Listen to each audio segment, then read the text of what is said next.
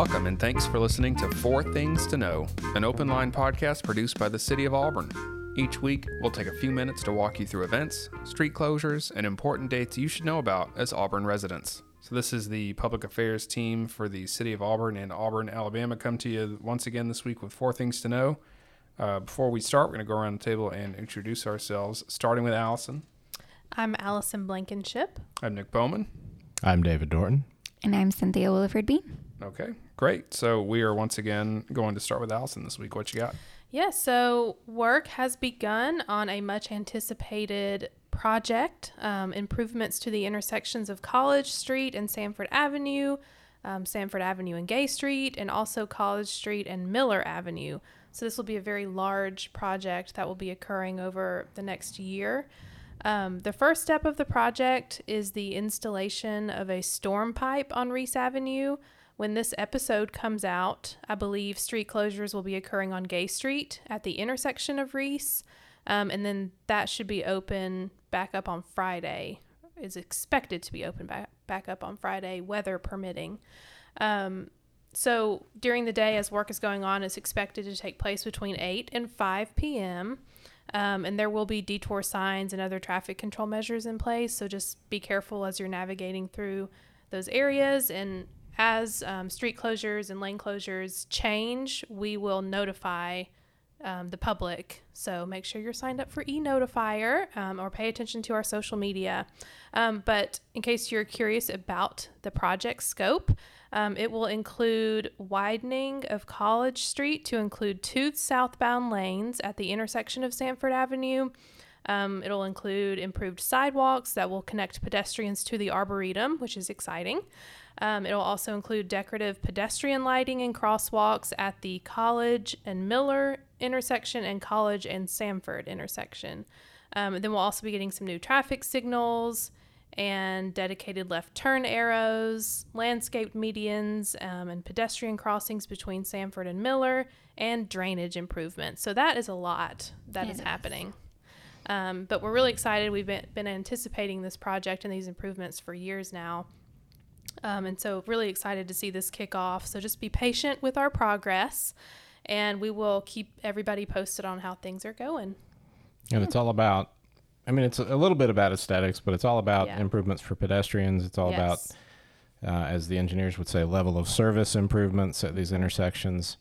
And if you look back, um, South College at Shug Jordan, at Opelika Road, at East University, the big intersection projects they did there. And I think the data has shown that um, you know there is a level of service improvement at those intersections. Traffic flows better. Um, you know, it may may help with accidents. So so that I mean that's the reason for these things. And I know there's some inconvenience while we're going through it, but uh, certainly going into and coming out of a growing downtown and campus, um, certainly it's important to to make sure that the traffic flow and, Yeah. and uh, levels of service there are as good as they can be. And um, citizen survey showed that folks do want us to work on on traffic flow. Um, so this is uh, one example of doing that.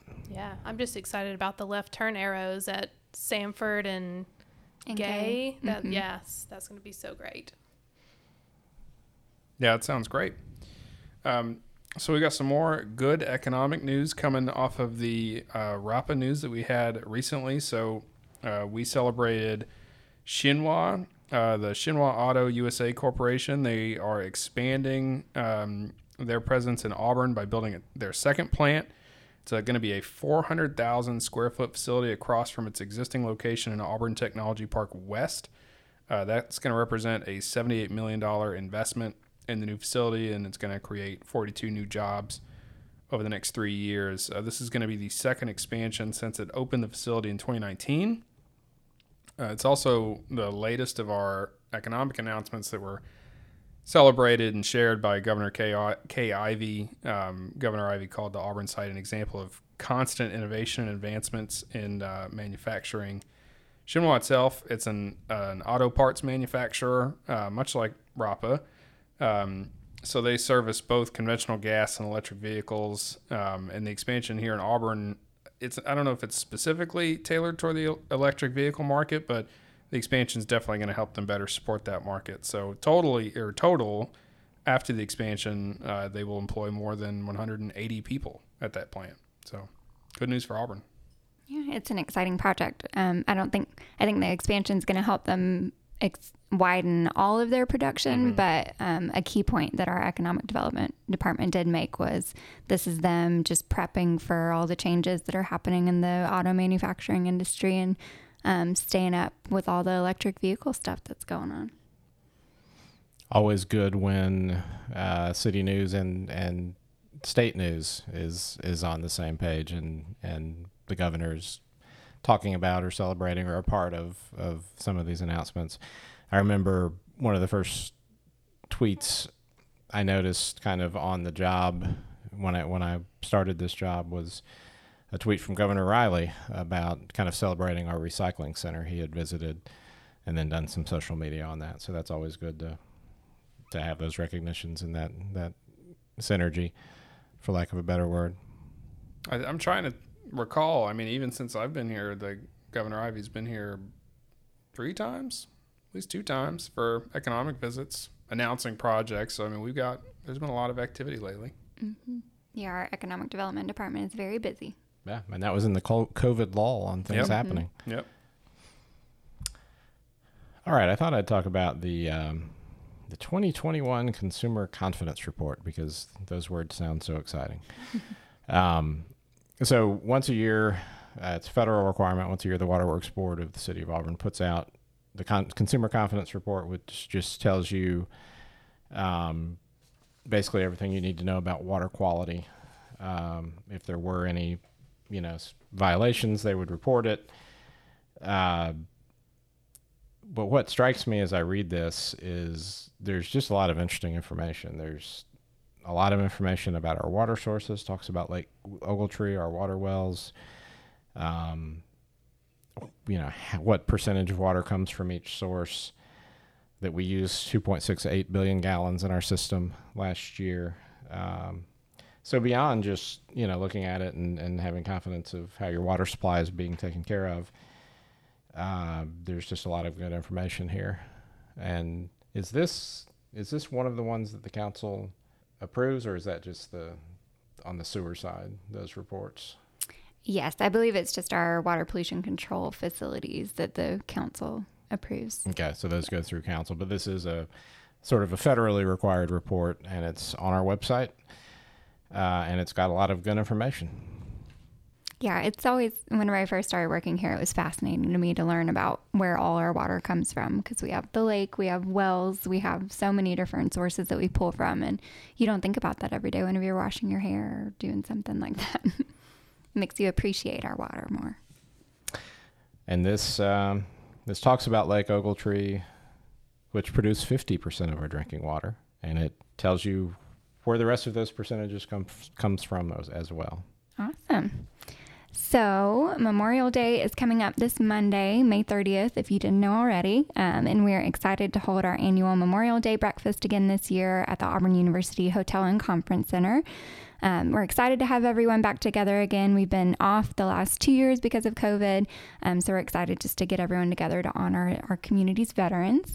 Um, the breakfast will begin at 8 a.m. and tickets are still available at City Hall if you haven't gotten yours yet. They're $25 each. Um, and then we'll also hold a wreath laying ceremony at the Auburn Veterans Memorial Monument, which is at the corner of Glen and Ross. And that'll be immediately following the breakfast around 10 a.m. And that part is completely free and open to everyone. So everyone is invited to come out and join us as we um, celebrate our community's veterans. And then also, please remember that most city facilities are going to be closed on Monday in observance of Mem- Memorial Day. Um, and then don't forget to put your garbage, trash, and recycling out one day later than usual. Crews will be off on Monday, so pickup will be delayed by one day throughout the week. And then all of our parks and rec facilities will be closed except for the Yarbrough Tennis Center and Samford Pool. And you can visit auburnalabama.org slash parks for more information on specifically when those facilities will be open. And we just wish everyone a happy Memorial Day.